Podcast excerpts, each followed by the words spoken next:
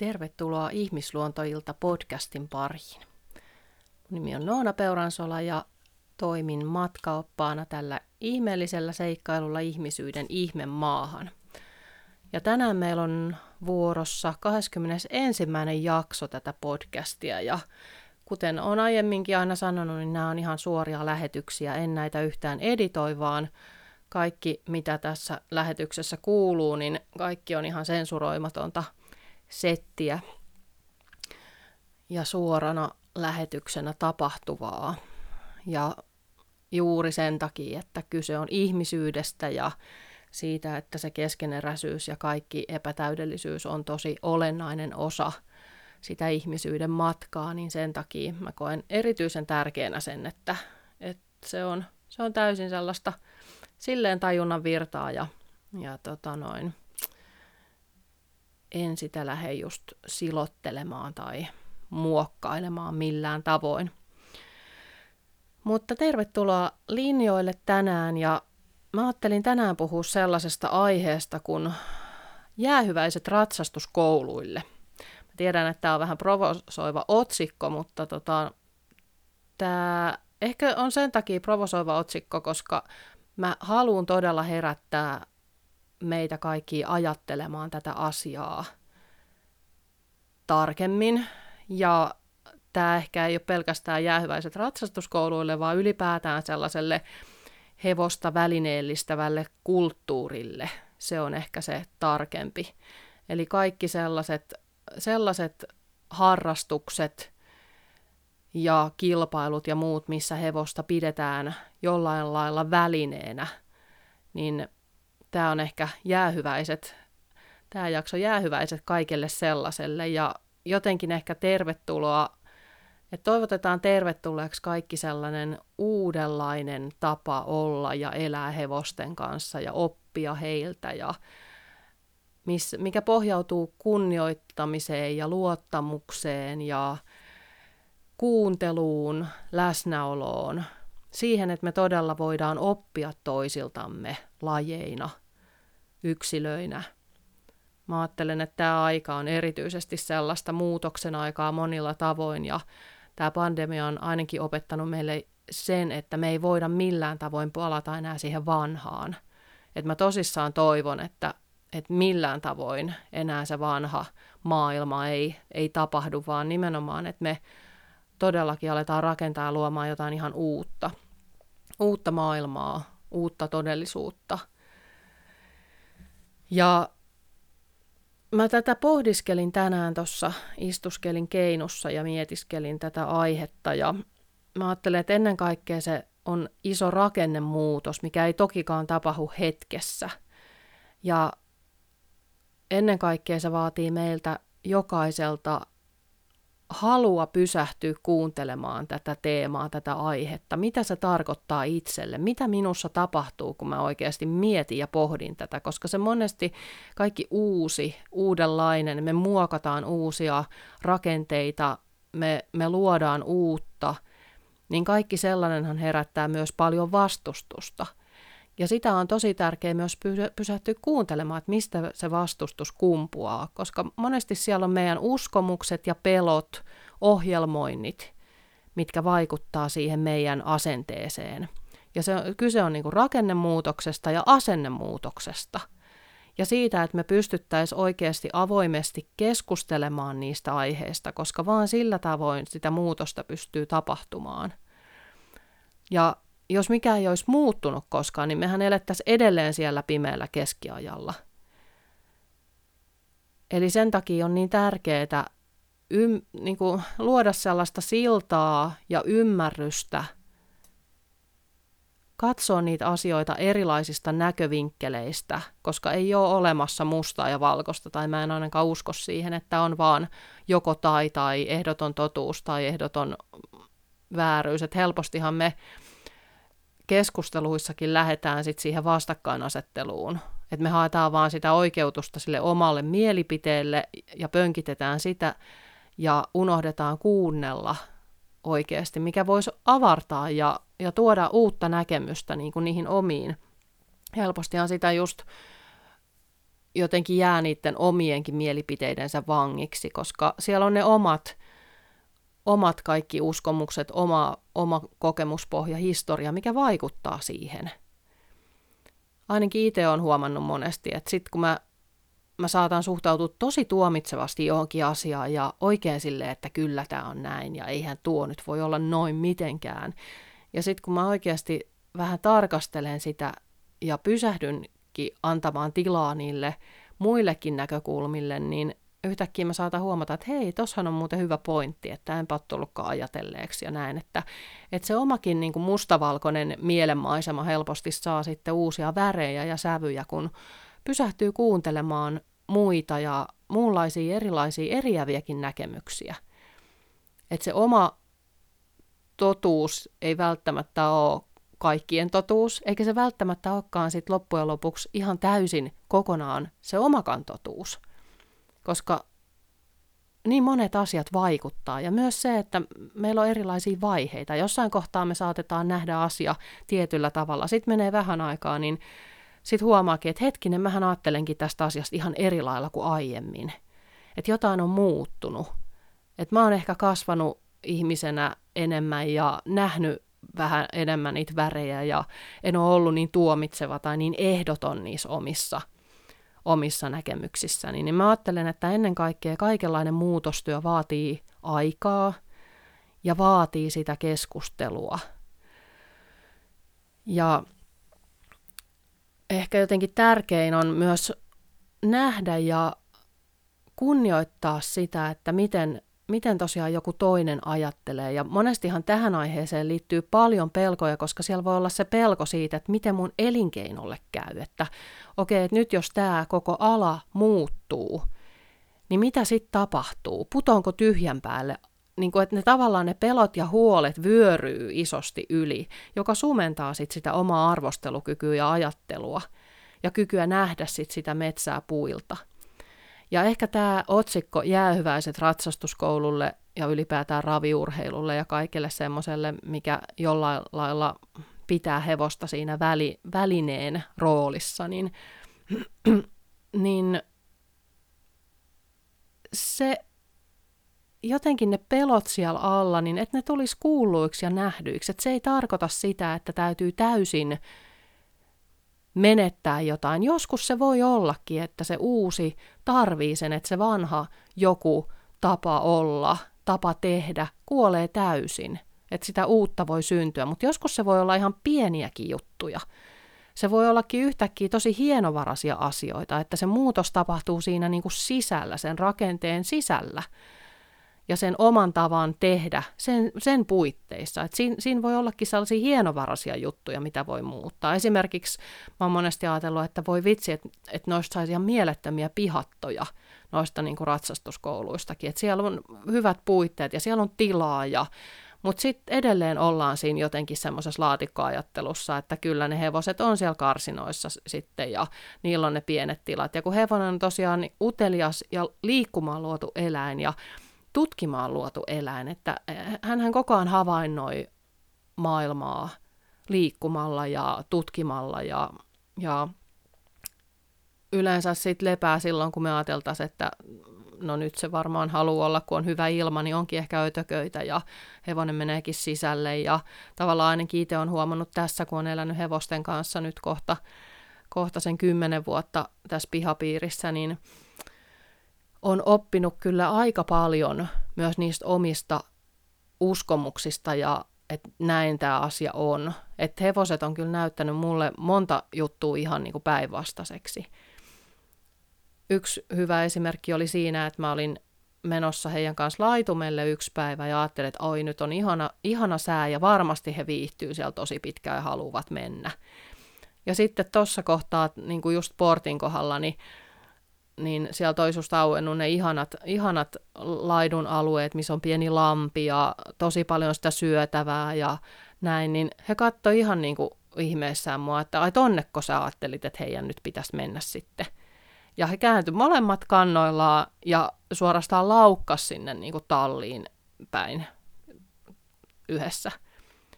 Ja siinä mä just pysähyin taas miettimään, että niin, että miten se ihminen ajattelee, että no nyt ne haluaa tota tai nyt ne varmaan viihtyy noin tai okei, nyt niillä on varmaan kylmä, jos itsellä on vähän vilu. Eikä näe sitä hevosta, ei näe sen hevosen lajityypillisiä tarpeita siinä hetkessä. Ja sen mä ajattelen, että olisi, olisi kaikkein tärkeintä, että minkälainen se onkaan sitten se tulevaisuuden ratsastuskoulu. Mä ajattelen, että se voi olla mikä ikinä nimi se onkaan, mutta enemmän, että se kuvastaa sitä hevosen ja ihmisen välistä yhteyttä ja sitä vuorovaikutusta ja sen syventämistä. Niin mä oon itse puhunut esimerkiksi tuossa mun uudessa kirjassani niin hevoskuuntelukouluista, ja mä ehkä käytän nyt sitä termiä tässä, koska se tuntuu mulle itselle henkilökohtaisesti hyvältä. Niin just se, että, että, että niissä tulevaisuuden hevoskuuntelukouluissa pysähdytään todellakin niin kuin opiskelemaan hevosta eläimenä.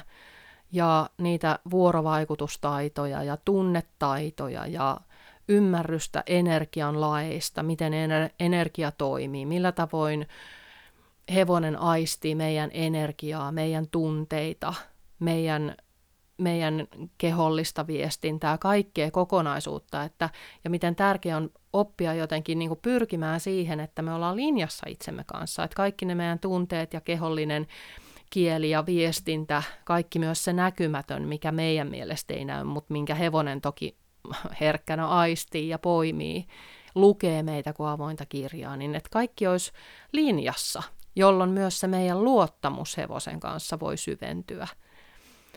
Että nämä on ehkä niitä mun, mun mielestä niitä tärkeitä asioita, mihin olisi hyvä, hyvä keskittyä sit niissä uuden ajan hevoskuuntelukouluissa.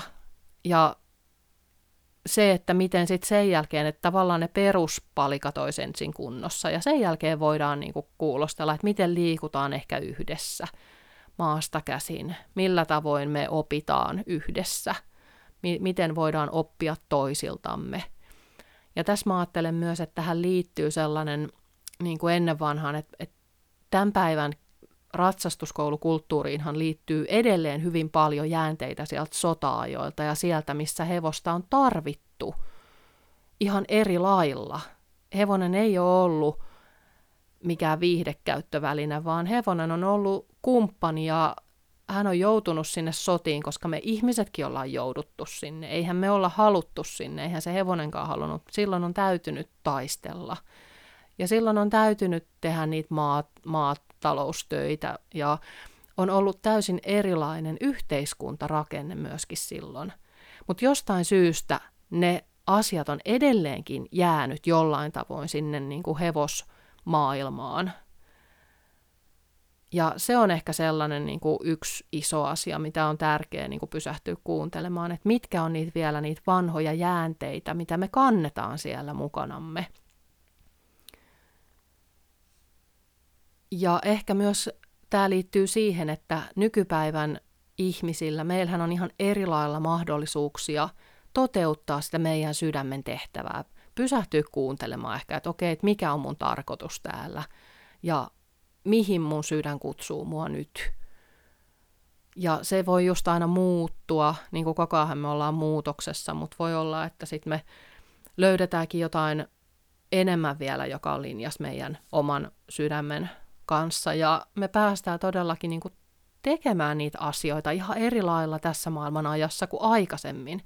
Me ollaan synnytty ehkä joskus johonkin yhteiskuntaluokkaan ja me ollaan jouduttu, jouduttu tekemään toteuttamaan tiettyä roolia. Ei, ei meiltä ole kyselty asioita, että hei, mitä sä haluaisit tehdä, koska sulla on ollut se tietty tehtävä, mitä sun on pitänyt täyttää. Vähän samoin hevosen kanssa mä ajattelen nykyään, että, että meidän tehtävä on myös ja meidän vastuu on myös antaa hevoselle mahdollisuus toteuttaa sitä hänen sydämen tehtävää.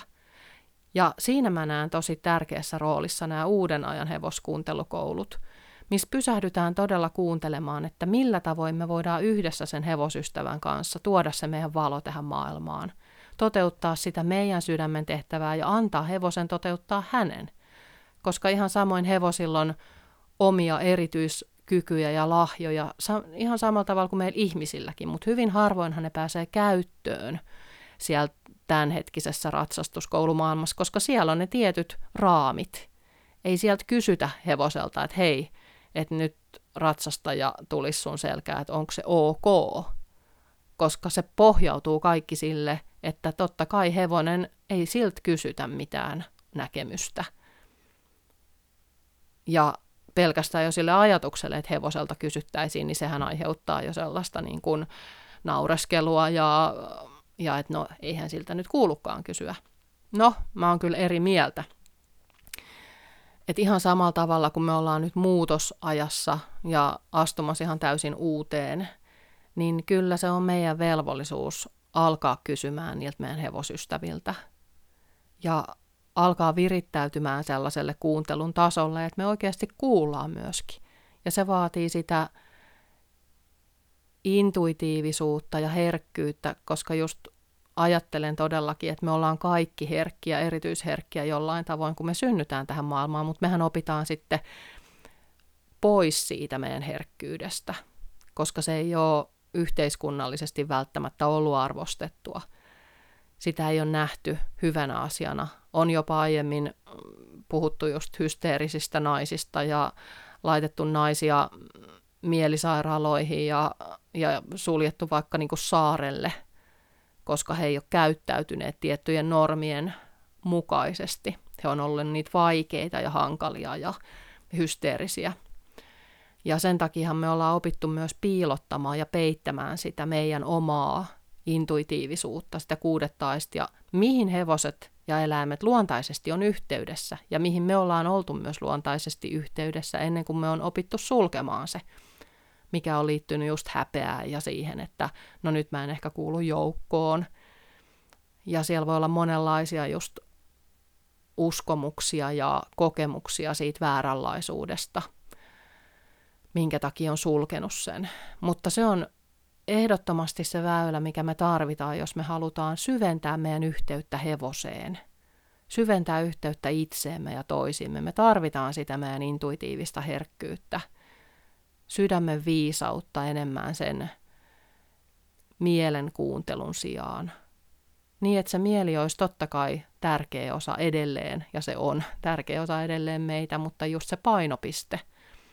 Että me todella aletaan luottaa enemmän siihen meidän sydämen syvätietoon ja siihen kuudenteen aistiin, intuitiiviseen, meidän sisäiseen näkijään, mistä nyt on paljon, me ollaan kurssilaisten kanssa puhuttu just siitä tässä kesän mittaan, kun mulla on ollut niitä hevonen näkijäpäiviä, että millä tavoin just, että miten me sabotoidaan sitä meidän omaa sydämen tietä ehkä sillä, että siellä on niitä kaikenlaisia esteitä, että me ei oteta käyttöön sitä kaikkea potentiaalia, niitä intuitiivisia lahjoja, sitä selvätietämistä, selvätuntoisuutta, herkkäaistisuutta, mikä meissä kaikissa on kuitenkin. Että onhan se ihan älytöntä, että me ei käytetä yhtä tärkeimmistä lahjoista, mitä meille on annettu. Ja aina silloin, kun me rohjataan ottaa se käyttöön, niin ainakin mä oon itse huomannut, että miten hevoset reagoi siihen.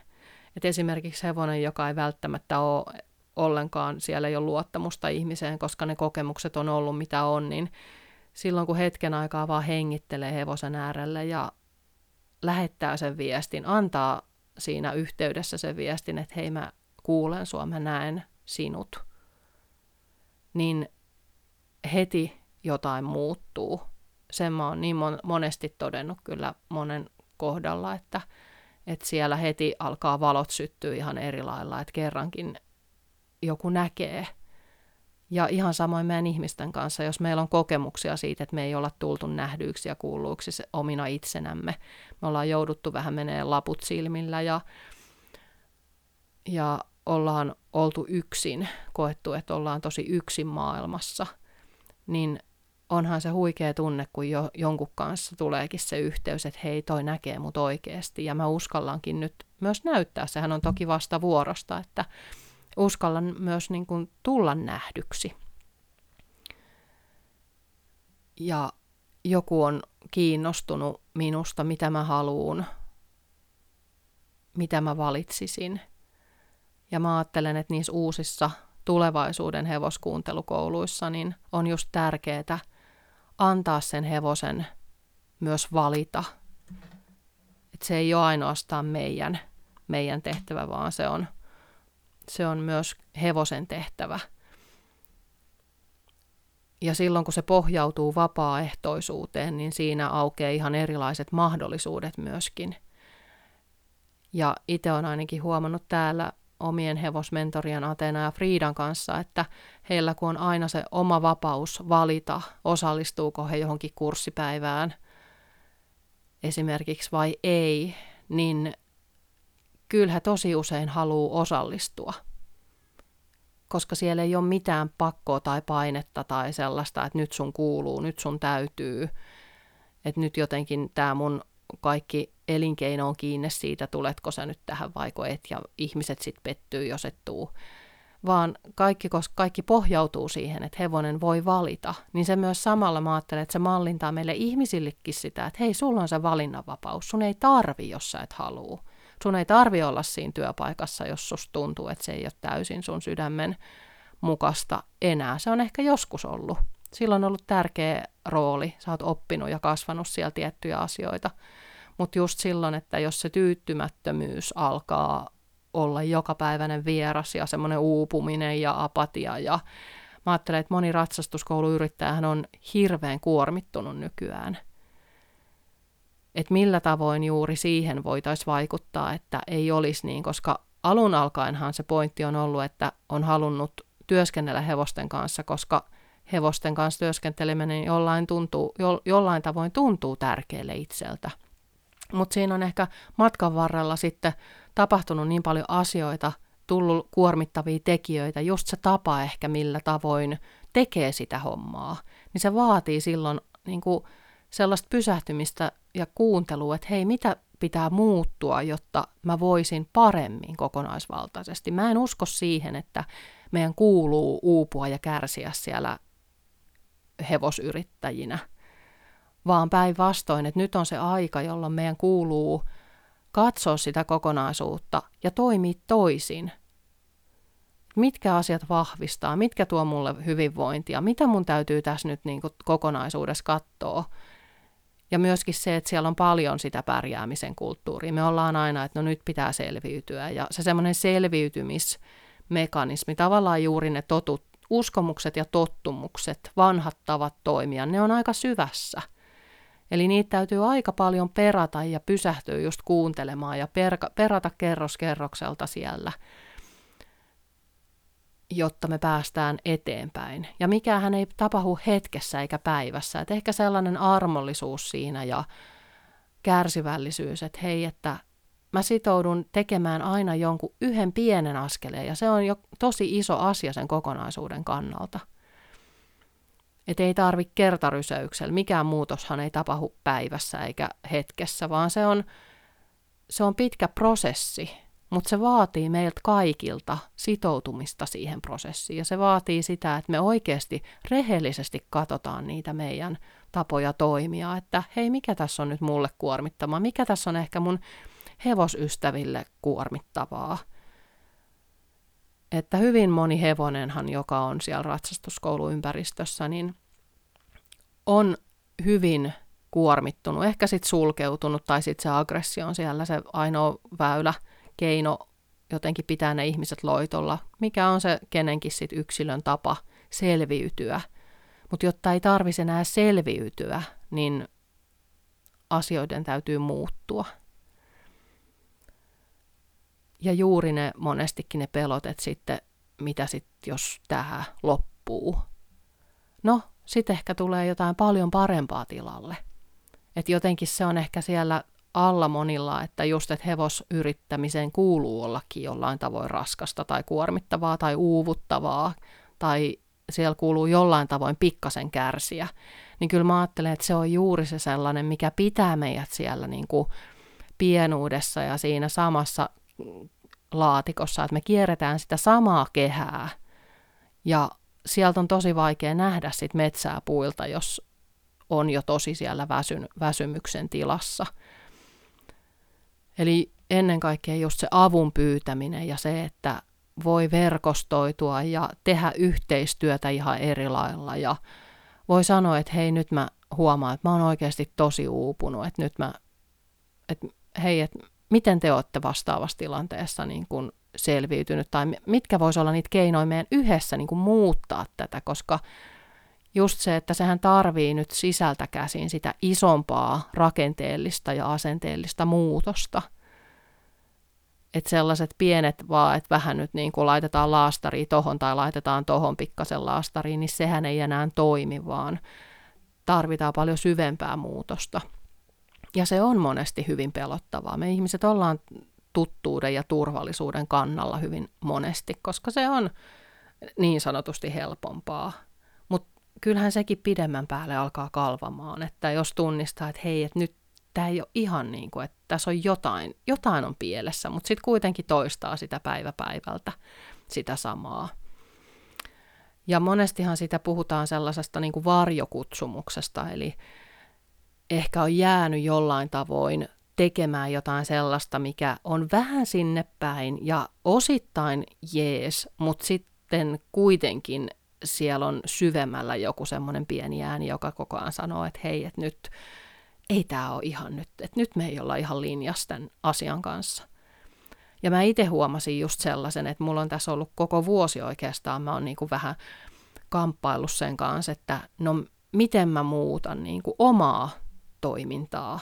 Mikä on nyt se mun sydämen kutsumus? Mulla on ollut sellaista tosi paljon sellaista alakuloa ja väsymystä ja, ja sellaista niin kuin jotenkin syvää, vähän niin kuin sielun pimeätä yötä, että, että joku tunne siitä, että nyt on vähän, että mä oon nyt, nyt sellaisen varjokutsumusasian äärellä – ja sitten samaan aikaan sit kokee jotenkin huon, huonommuutta tai vääränlaisuutta, että hei, että tämähän on niin, niin kuin, että moni asia on niin hyvin ja mulla on niin paljon niin kuin elämässä, että ihan kun mä en saisi tuntea sitä tunnetta.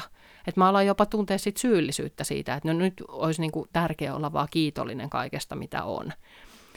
Ja se on hyvä hälytyssignaali aina itselle, että ei kun nyt on nimenomaan tärkeää kuulla, että mitä siellä, mikä se on se pieni ääni.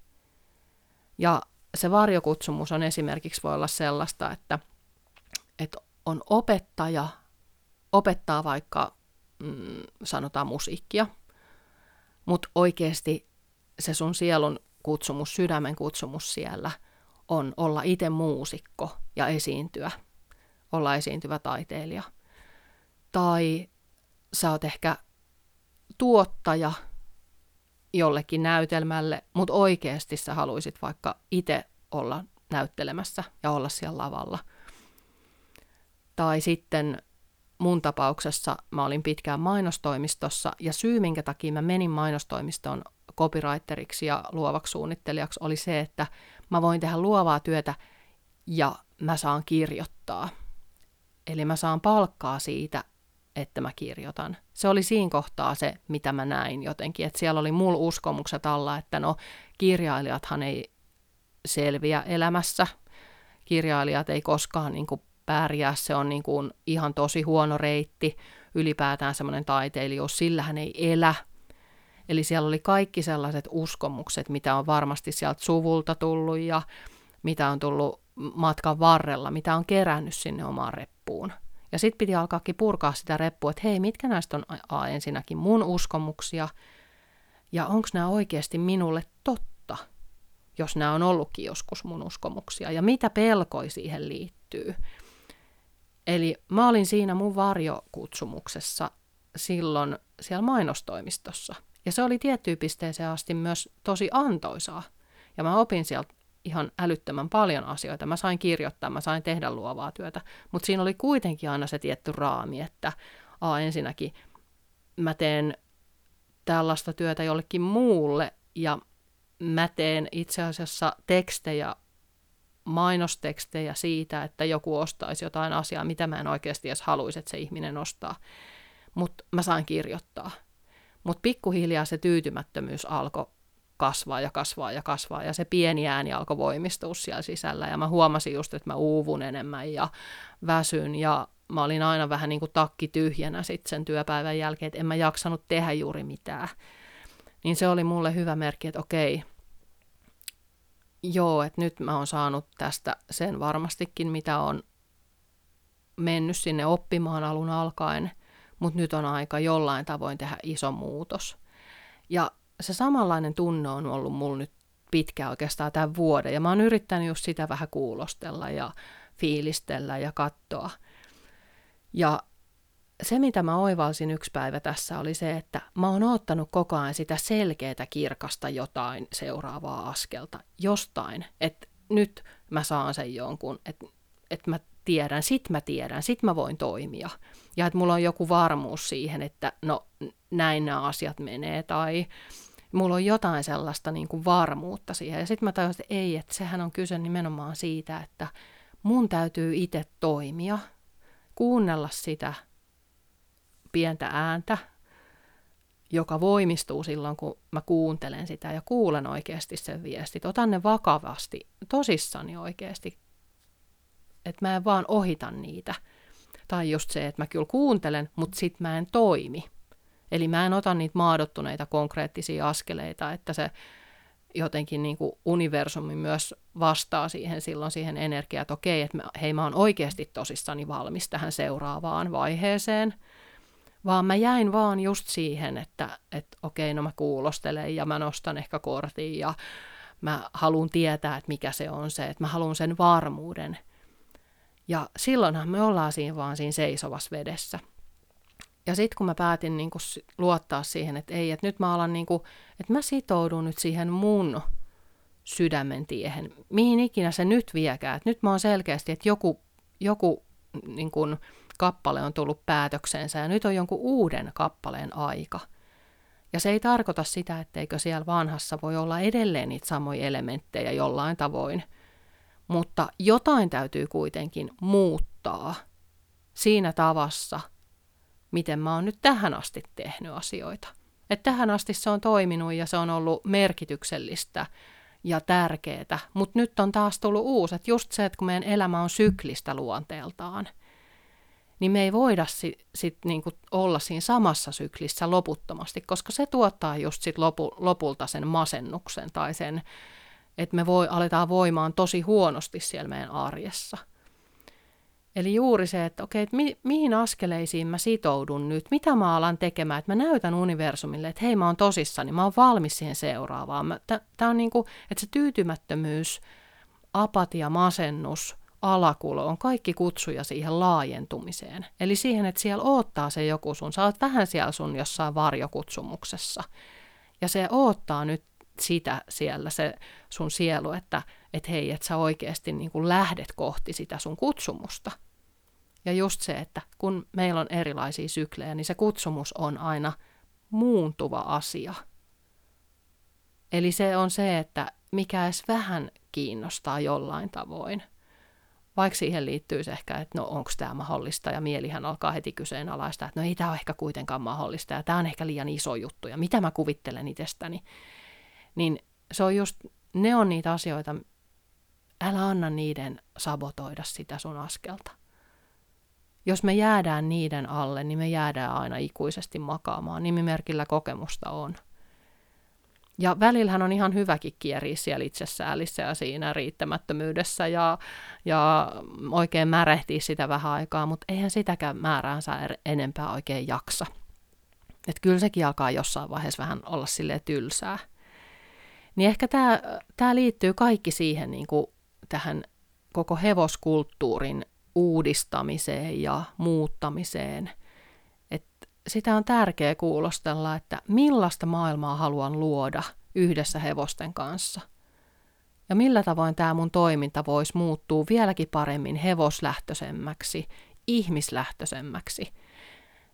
Ja kyllä mä ajattelen, että sitten siinä on iso vastuu meillä ihmisillä, että jos me vaikka pidetään jotain kursseja, ryhmiä, etenkin niin kuin lapset ja nuoret, miten vaikutuksille alttiita he on ja he imee sieltä ympäristöstään ihan kaiken, niin se sisältää tosi ison vastuun, että et, et oikeasti ne lapset ja nuoret ja yhtä lailla aikuisetkin saa välineitä siihen rakentavaan vuorovaikutukseen, toisten kohtaamiseen, ymmärrystä hevosesta eläimenä, sen lajityypillisistä tarpeista – energiatyöskentelystä, tunnetaidoista, tietoisuustyöskentelystä. Ja juuri se, että millä tavoin se pihattokulttuuri voisi vaan levitä entisestään, koska kyllähän se on ihan selvä asia, että, että se vaikuttaa aivan massiivisesti hevosten hyvinvointiin ja siihen, että he ei ole siellä pienissä vankiloissa, karsinoissa, pienissä neliönmallisissa tarhoissa ja sitten ihminen tulee liikuttamaan niitä, niin sehän ei ole millään lailla sellainen elämä, mitä varmastikaan hevonen valitsee.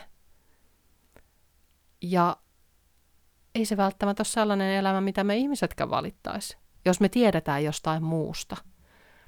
Ja tämä on ehkä semmoinen toinen asia, että mikä on keskiössä, että, että todella se tiedon välittäminen ja avoin keskustelu on tärkeää.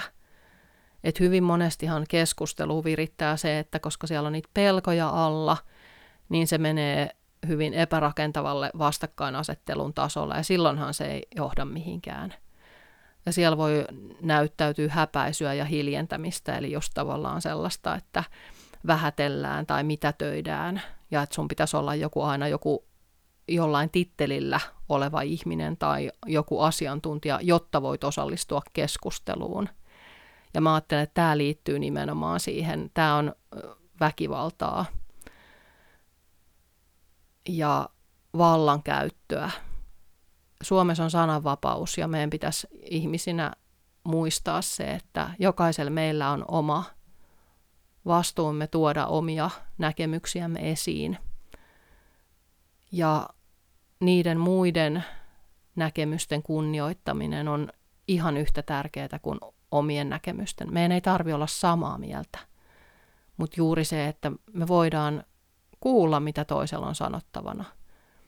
Ja se vaatii toki sitä, että me harjoitellaan sitä rakentavaa kommunikointia. Ei syyttelyä eikä häpäisyä eikä toisen pienentämistä, hiljentämistä, vaan se, että se vaikenemisen kulttuuri voi väistyä, niin se vaatii meiltä kaikilta sitä harjoittelemista. Meidän ei tarvitse olla täydellisiä, mutta ehkä se semmoinen intentio siihen, että mä, hei mä haluan ymmärtää, niin se on, se on tärkeintä. Ja jos ei synny erilaisia näkemyksiä, niin ei koskaan voi myöskään syntyä muutosta. Ei voi, me ei voida valita sitten, että mitä, mitä mieltä me ollaan, jos, jos meillä on vain yksi konsensus, joka on se mielivalta, että näin on aina tehty ja näin aina tullaan jatkossakin tekemään, niin sehän on autoritäärisyyttä ja mä toivon, että tässä ajassa ei enää olisi, olisi niin kuin sellaista, että se on, se on sitä keskiaikaa ja on, on niin kuin korkea aika tulla myös siinä kohtaa sieltä tänne vähän niin kuin uuden ajan puolelle. Ja sen on huomannut myöskin, että, että yksi tapa hiljentää toinen, toisen näkemykset on se, että, että odotetaan, että sulla on heti ratkaisu siihen asiaan.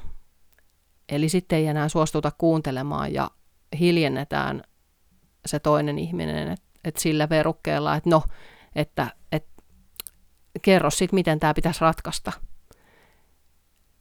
niin siinä pyritään just sitä keskustelun avaajaa tai keskustelijaa vaan häpäisemään ja nolaamaan ja tekemään häntä tyhmäksi. Mikään keskusteluhan ei vaadi heti sitä, että jollain olisi joku ratkaisu. Nämä asiat on moni, se, monisyisiä, monitasoisia asioita, ei mustavalkoisia, vaan siellä on paljon sävyjä – Tämä on iso kokonaisuus, iso asia. Ei, ei me voida kukaan olettaa tai odottaa, että jollain yhdellä ihmisellä on sitten ratkaisun avaimet siihen, kun hän avaa suunsa. Se on arroganttia ja, ja epäreilua ja epäkunnioittavaa. Ja jossain mä törmäsin keskusteluun, missä mä oon itse siis tosi paljon just vähentänyt sitä somen käyttöä. Mä tietoisesti pyrin rajaamaan omaa energiaani ja omaa ajankäyttöä, mutta jonkun keskustelun näin, missä just vähän niin kuin mietittiin, että, että no millä tavoin, että sitten kun moni kuitenkin haluaa ratsastaa, että vaikka olisi ehkä tarjolla muitakin vaihtoehtoja, että vähän tämmöistä uuden, enemmän uuden ajan tapoja, että hei, että yhteyden luominen hevoseen ja tunnetaidot ja näin, niin sitten kuitenkin hyvin moni ihminen edelleen kysyy sitä ratsastusta. No mutta pääseekö teillä ratsastamaan? Niin mä ajattelen, että tämä on myös semmoinen pidempikestoinen asia, mikä vaatii juuri sitä tiedon välittämistä ja keskustelua, koska niin pitkään on ollut vallalla se, että okei, hevosilla ratsastetaan. Jos sä haluat olla hevosen kanssa yhteydessä yhdessä, niin sitten sä menet sinne ratsastuskouluun.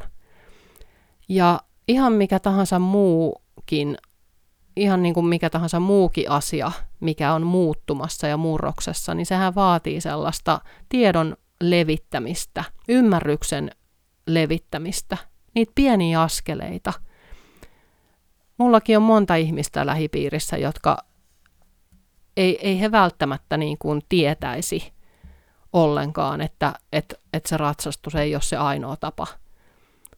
Ja sitten kun me aletaan keskustelemaan, niin se on ihan, he on monesti, että ai jaa, että ai, ai, ai niin kuin, niin joo, että noinkin voisi. Että tosiaan, että, et, et voi niin kuin vaan olla ja kuulostella ja että se selkeästi niin kuin ihan uu, niin kuin silmä tavautuu, että täysin semmoinen joku uusi tieto virtaa sisään, että ei he ole tullut ajatelleeksikaan. Ja samoin mietin itseäni. Mä olisin lapsena halunnut nimenomaan olla vaan hevosten äärellä lähellä, jotenkin siinä yhteydessä, mutta eihän silloin ollut mitään mahdollisuuksia. Ja mä muistan, mun muutamat kaverit kävi ratsastuskouluissa, heillä oli omat hoitohevoset ja muutamat kerrat mä lähdin mukaan, koska mä olin aina tuntenut vetoa hevosiin. He oli aina kutsunut mua, mutta mä en ollut löytänyt semmoista tapaa olla, että miten mä voisin sitten niin olla hevosten kanssa, kun mä en halua tota. Ja mä menin sitten sinne ratsastuskouluun ja se oli mulle ihan kauhea kokemus, koska mä tunsin kaikkien niiden hevosten sen tuskan. Ja jotenkin myös sen ihmistenkin, että ei siellä, siellä oli selkeästi kiusaamista ja ja ihmiset ei voinut hyvin siellä ja äh, he tiuski niille he- hevosille ja se oli hyvin epärakentava se koko kuvio ja se dynamiikka hevosten, välillä, hevosten ja ihmisten välillä ja myös ihmisten välillä, ne keskinäiset suhteet. Ja mä todella aistin sen kaiken hevosten hiljaisen tuskan.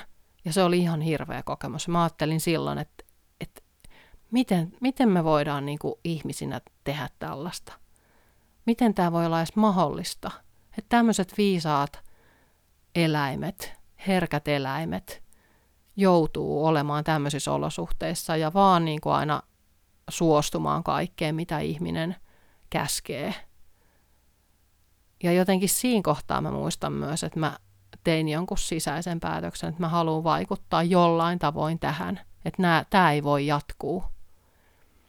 Ja mä mietin sitä mun kokemusta tässä yksi päivä, just kun mä vähän kuulostelin tätä aihetta ja olen kirjoittanut tästä aiheesta myös tuohon mun kirjaankin, niin mä ajattelin, että niin, että nyt, nyt tämä tulee jotenkin tässä e, erityisesti oma, omakohtaisesti, että se on itselle hirveän tärkeä aihe.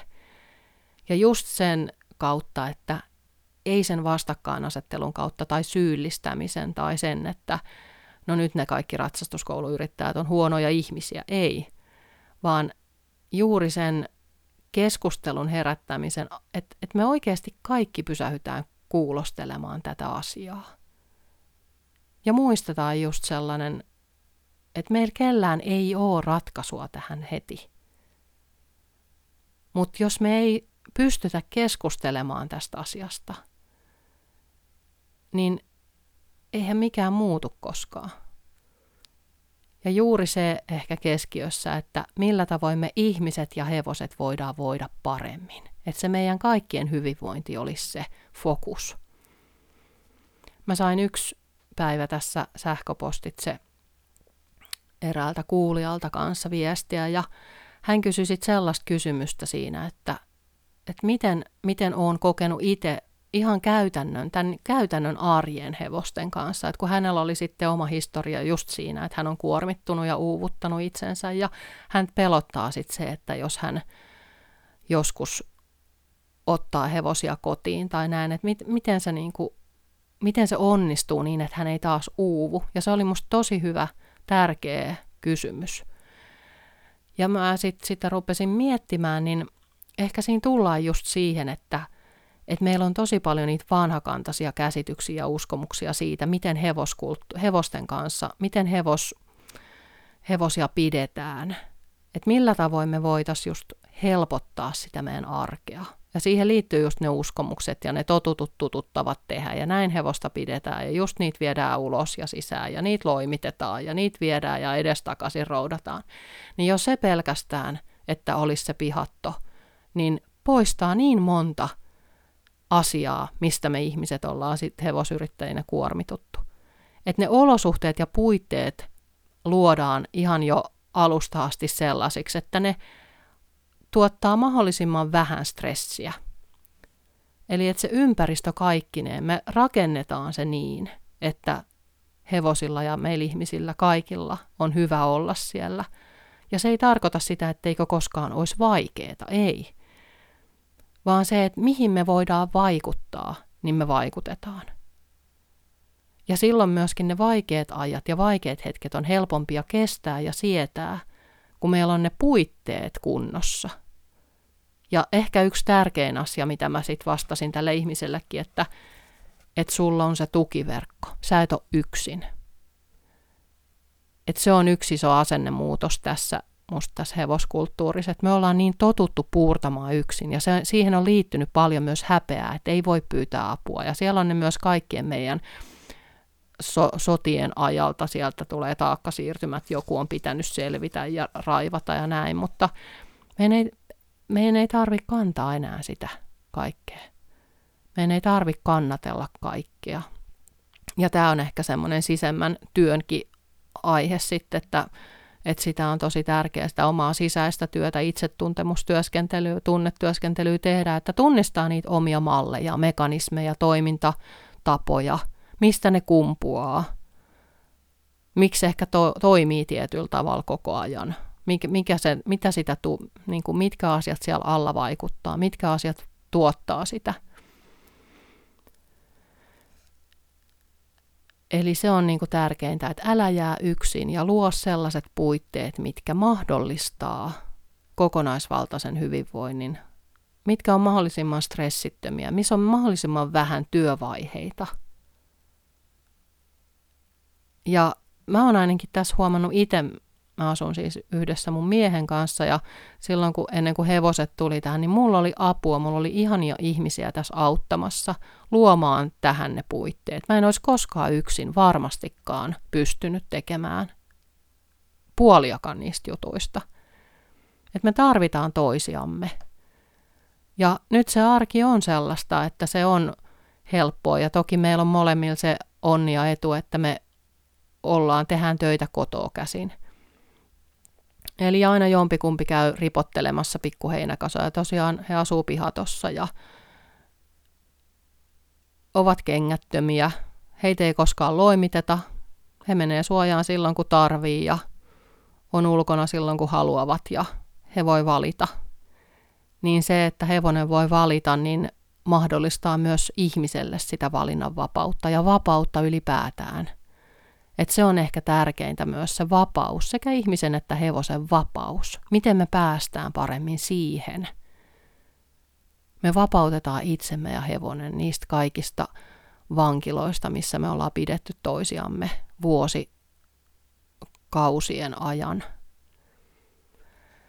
Ja sitten mä mietin myös vielä sitä, kun just puhuin tuosta, että millä tavoin se hevosen mahdollisuus valita ja millä tavoin se tiedon välittäminen ja, ja keskustelu on tärkeää.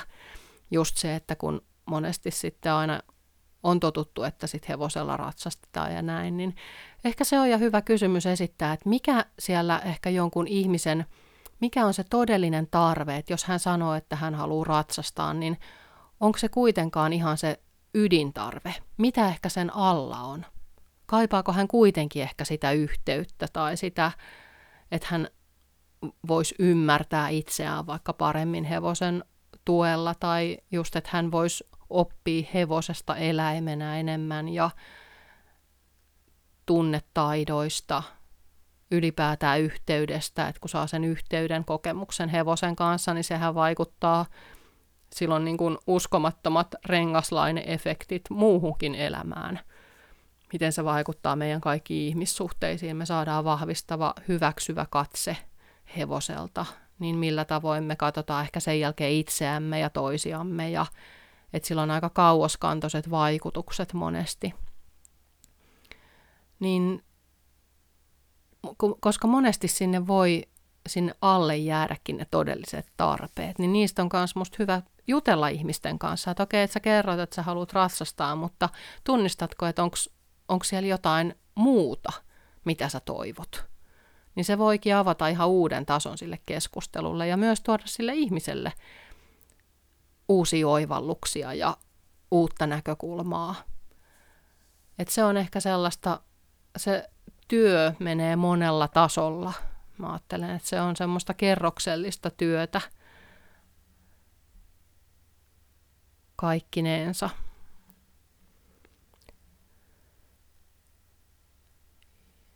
Ja tota, mietin, että olikohan mulla tästä muuta,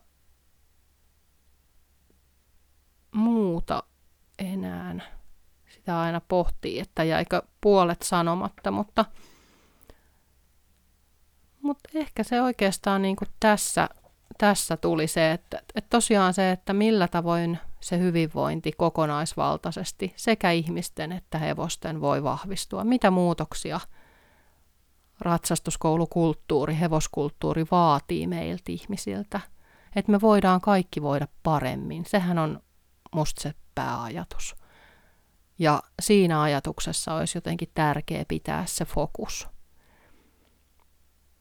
Ja juuri se kunnioittava kanssakäyminen on ehkä, ehkä tärkeintä, että, että on erilaisia näkemyksiä, erilaisia kokemuksia, erilaisia pelkoja, erilaisia uskomuksia. Mutta vaan sillä, että me tuodaan niitä omia näkemyksiämme esiin ja voidaan kuunnella toisten näkemyksiä, voi tuoda sitä tarvittua muutosta. Että me voidaan nähdä toisemme ja kuulla, vaikka se onkin välillä vaikeeta, niin ehkä se on se kuitenkin se halu, halu ymmärtää on se tärkein asia. Mutta tällaisia asioita tällä kertaa. Tulikin vähän pidempi jakso, jakso tänään, mutta kiitos kun olit kuuntelemassa ja laita toki taas omia kommentteja mulle sinne ihmisluontoilta at gmail.com, mitä ikinä herääkään sulla, niin, niin kerro. Ja kiitos tosiaan, kun olit kuulolla ja toivon sulle oikein ihania seikkailuja omassa ihmisluonnossasi. Ja tosiaan noita hevonen oppaana ihmisyyteen kortteja voit multa peuransola.gmail.com osoitteesta tilailla. Niitä on jotkut aina kysely, että onko niitä vielä, niin kyllä on, niitä saa multa. Ja sitten tota kirjaa hevonen oppaana ihmisyyteen saat hankittua tuolta bod.fi.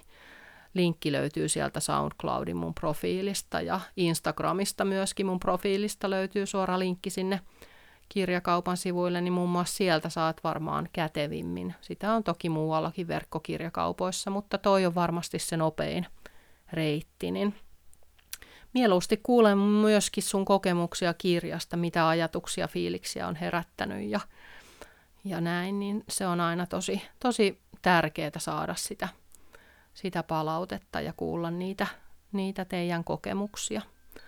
Mutta kiitos sulle tästä ja ihania myöskin hetkiä sinne omien hevosystävien kanssa. Kiitos kun kuuntelit.